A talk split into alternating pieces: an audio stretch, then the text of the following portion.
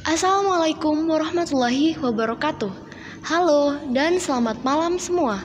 Mencetak petani tangguh, jayalah selalu petani Indonesia. Pendengar sekalian, di mana pun Anda berada, selamat berjumpa kembali dalam acara Petani Muda Milenial Membangun Agribisnis Indonesia Lebih Maju bersama saya, Fatimah Zahro, dan seorang narasumber terpercaya yang akan menemani Anda selama beberapa menit ke depan. Pendengar sekalian, Inovasi dalam sebuah usaha memang harus terus ditingkatkan agar kesuksesan dan keuntungan bisa terus kita raih. Salah satu usaha yang saat ini cukup menguntungkan adalah usaha ternak domba. Dan untuk membahas itu semua, telah hadir bersama kita narasumber yang memang tengah berkecimpung dalam bidang usaha tersebut. Beliau adalah Kak Mamas Dada Kuliah Dana. Selamat malam Kak Mamas. Selamat malam Kak Fatim. Kak Mamas ini merupakan pengusaha sukses dalam bidang peternakan domba. Baik, langsung saja untuk meminimalisir waktu kepada Kak Mamas, bagaimana nih suka dukanya dalam mengembangkan usaha peternakan domba? Baik, terima kasih kepada Kak Fatim selaku uh, moderator pada saat podcast ini. Uh, saya ucapkan selamat malam bagi semuanya audien moderator yang sudah uh, senantiasa mendengarkan podcast yang ada di acaranya Kak Fatim. Terlebih dahulu saya kalau bercerita tentang suksesnya kan gak asik gitu kan lebih baiknya saya cerita dulu nih uh, masalah uh, suka dukanya dulu kalau masalah suka duka itu uh, pada saat proses kita beternak domba itu pada saat merintis. Karena apa? Jujur pada awal kita merintis namanya toh juga merintis ya kan Kak Fatim? Iya benar Kak Mamas. Itu pasti kita kekurangan ilmu. Dan kita khususnya saya sendiri selaku uh, petani domba atau peternak domba itu ujuk-ujuk istilah bahasa Jawanya itu ujuk-ujuk ndak bondo gitu. Bondo cuma niat ataupun bondo nekat. Bisa dibilang bonek kalau anak-anak yang Surabaya ini yang mendengarkannya. Uh, terus kendala yang paling mendasar itu adalah kita sangat susah uh, mencari ataupun meminimalisir gimana kekurangannya hijauan. Karena apa? Kita beternak domba hakikatnya adalah terus gimana cara kita mendapatkan suatu hijauan. Seperti itu. Nah uh, ternak produksinya agar juga cukup bagus, pertumbuhan serta dombanya juga bagus dan juga uh, permintaan dari konsumen tinggi. Itu pun jika kita beternak domba secara sukses dan mandiri. Itu suka duganya sih Mbak Fatim. Ya, oh begitu ya Kak. Iya, saya sangat bangga dan senang sih beternak domba.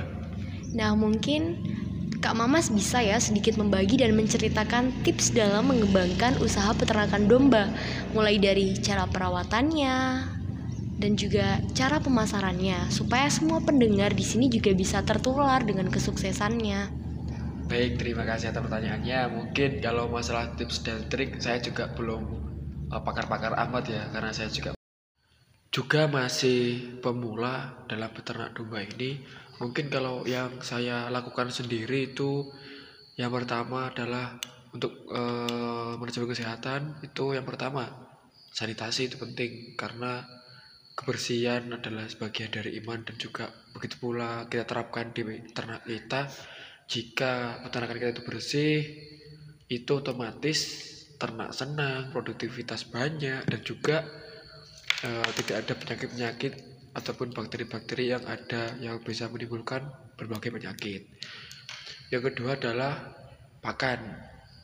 Untuk pakan sendiri uh, saya membuat sendiri fermentasi dengan racikan saya sendiri. Kalau memang mau belajar para audien bisa mendatangi farm saya. Untuk pakan kenapa sangat penting karena pakannya adalah 80% eh, dari kesuksesan suatu peternakan karena apa? Dari pakan kita bisa menunjang suatu produktivitas dari ternak itu sendiri dan juga kita dari pakan bisa kita menjual. Jadi profitnya double bisa dibuat pakan ternak kita sendiri dan juga uh, dijual ke pasar-pasar ataupun orang-orang terdekat yang uh, menggunakan ataupun beternak domba. Terus selanjutnya apa? Sanitasi, uh, habis sanitasi, pakan, terus manajemen kesehatan. Manajemen kesehatan meliputi vaksinasi secara rutin, dan juga uh, cukur bulu kalaupun kita memelihara domba putih karena di saya itu ada beberapa domba dan untuk domba putih itu cukuran bulu sangat penting karena jika bulu terlalu lebat juga itu banyak bakteri dan juga kutu-kutu yang ada di sana uh, ke depannya mengganggu kesehatan yang ada di uh, badan domba itu sendiri ataupun peternakan itu sendiri. Untuk tipsnya di uh, ataupun bagaimana tips pemasarannya? Sebenarnya kalau masalah pemasaran itu pintar-pintar kita aja sih selaku peternak. Untuk tips saya eh, di masalah pemasaran itu yang pertama adalah jejaring kita ataupun jejaring ataupun istilahnya channel di luar sana. Baik itu di pasar-pasar hewan belantik ataupun peternak-peternak sekitar ataupun warga sekitar. Mengingat eh, goal kita di peternakan itu kita berprofit di Idul Adha ataupun hari raya kurban seperti itu. Untuk yang lainnya mungkin dari manajemen kita sendiri untuk merawat domba itu karena sebenarnya nilai jual dari suatu domba itu ataupun uh, harganya itu tergantung dari BCS-nya ataupun di kondisi conditioning scoring mungkin dari yang pakar-pakar bisa tahu seperti itu ya. Sebenarnya seperti sebenarnya dari itu sih uh, kita memulak-balikan harga itu dari istilahnya gemuk atau kurusnya ternak kita. Seperti itu. Mungkin untuk masalah berbisnis ada yang lebih pakar dari saya. Kalau pengalaman dari saya seperti itu Mbak Fatim. Kita mainnya hanya di kalau pasar kita kuasai pasar di Belantik ataupun pasar hewan dan juga mobilitas kita di suatu ataupun area-area sekitar kandang kita atau peternakan kita seperti itu Mbak Fatim wow lumayan ya untuk pendengar sekalian Pertanyaan selanjutnya adalah tentang analisa usaha dan juga keuntungan yang bisa diraih dari usaha beternak domba. Bagaimana ini Kak Mamas bisa diceritakan juga detail analisa usahanya yang telah dirintis nih? Baik, terima kasih. Berbicara masalah detail analisis usaha ini, jujur pasti semua sudah ditunggu-tunggu ya kan? Apalagi ini masalah cuan ataupun uang. Baik, untuk detailing usaha saya ataupun pendapatan, itu dari mulai awal dulu itu sudah balik modal lah dulu modal saya awalnya mungkin sekitar 150 juta nah kalau sekarang udah hampir lah udah lebih untuk makan sehari-hari lah itu hanya seperti itu. Makan sehari-hari baik bagi saya ataupun anak-anak kandang. Untuk uh, saya ataupun profit saya per bulan itu secara kotornya itu bisa eh, mohon maaf ini ya eh, 40 juta lah. Itu secara kotornya. Belum kita mengambil dari eh, yang bukan gold kita di area kurban biasa biasanya kita juga ngecer itu mendapatkan tambah profit dari acara-acara hajatan dari apa warga-warga sekitar. Itu bisa udah profit juga. Jujur untuk yang per bulannya saya buka-bukaan aja ini 40 juta per bulan itu kotor. Sedangkan untuk detailing harga per ekornya untuk yang anakan ataupun yang masih usia bulan-bulan itu 2.500 per ekor. Itu sesuai dengan kondisi ataupun uh, materi yang kita punya ataupun ternak yang kita punya. Apakah itu bicarnya bagus ataupun kurus, besar, kecil ataupun sedang. Sedangkan untuk yang sudah dewasa itu rata harga 5 juta sampai 7 juta ataupun 8 juta per ekor tergantung tadi BCR ataupun body scoring yang dimiliki ternak itu sendiri.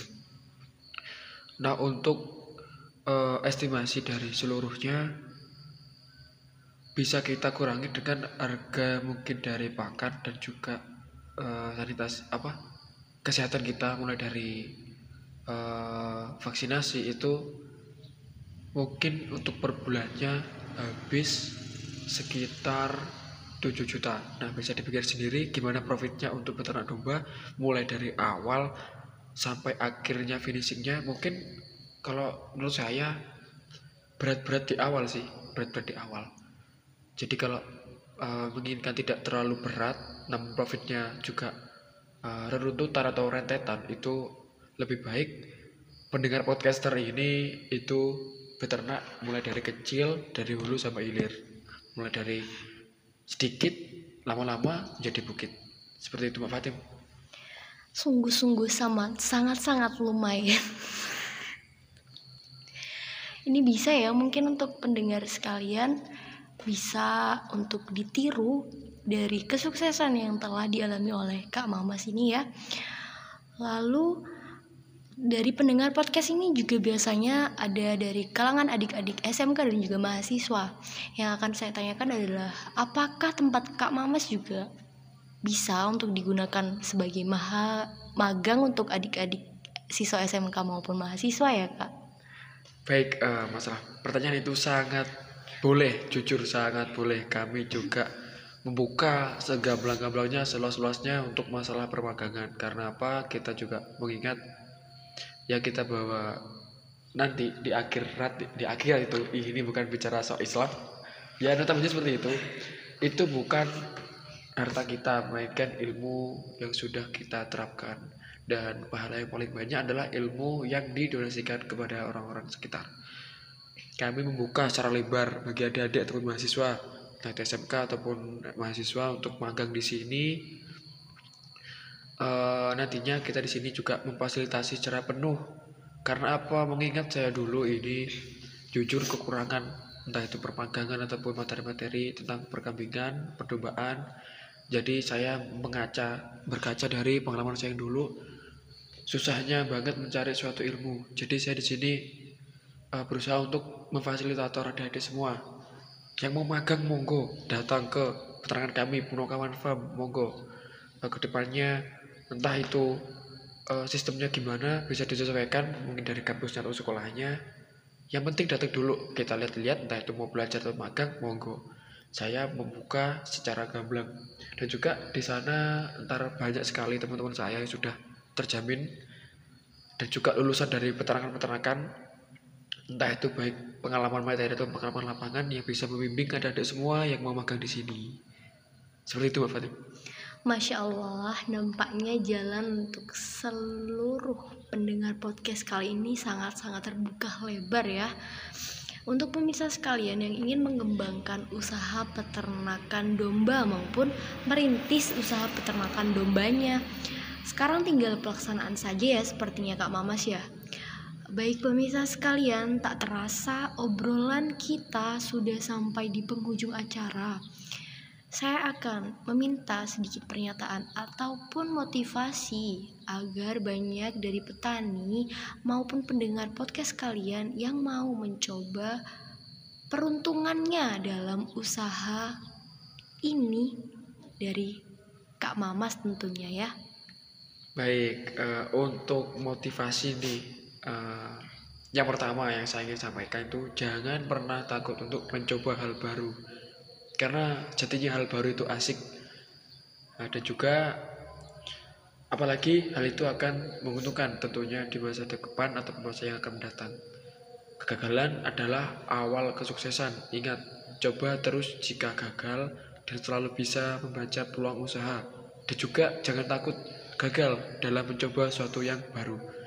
Karena uh, seberani-beraninya kita itu lebih baik berani mencoba daripada kita bisa tapi diam.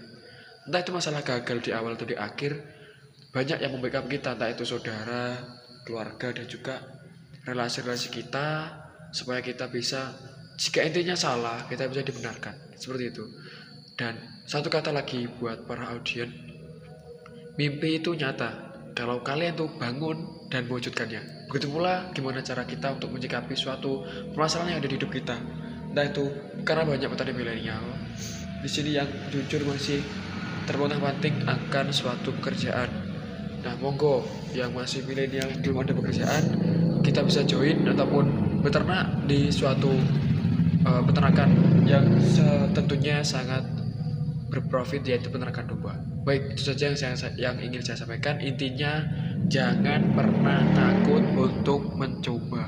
Mimpi itu nyata kalau kalian itu bangun dan mewujudkannya. Terima kasih Bapak Fatim.